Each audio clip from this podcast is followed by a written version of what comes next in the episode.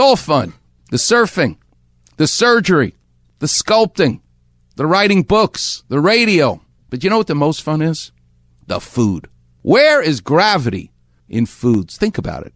When you make that cinnamon bun, it's delicious. You roll the sugar and the cinnamon in the dough and you bake it. It becomes brown. It's delicious. But gravity, and think about it. The dough rises. It goes against gravity. You put it in the oven, it heats up, it gets bigger. It defies gravity when you heat it. But when you put that powdered sugar liquefied into that icing with butter on top of that hot cinnamon bun, gravity brings all that icing into every spot. So there's two places. My favorite cinnamon bun is Good Time Donuts up in Ventura. How she pours Yeah, that icing on top of those stuff. cinnamon. Oh my God. And the place on the west side, you're going to go to the farmer's market because inside the farmer's market is Bob's Donuts. And they make a killer cinnamon bun with the icing and gravity floating all around it. So Good Time Donuts in Ventura, Bob's Donuts here in the farmer's market.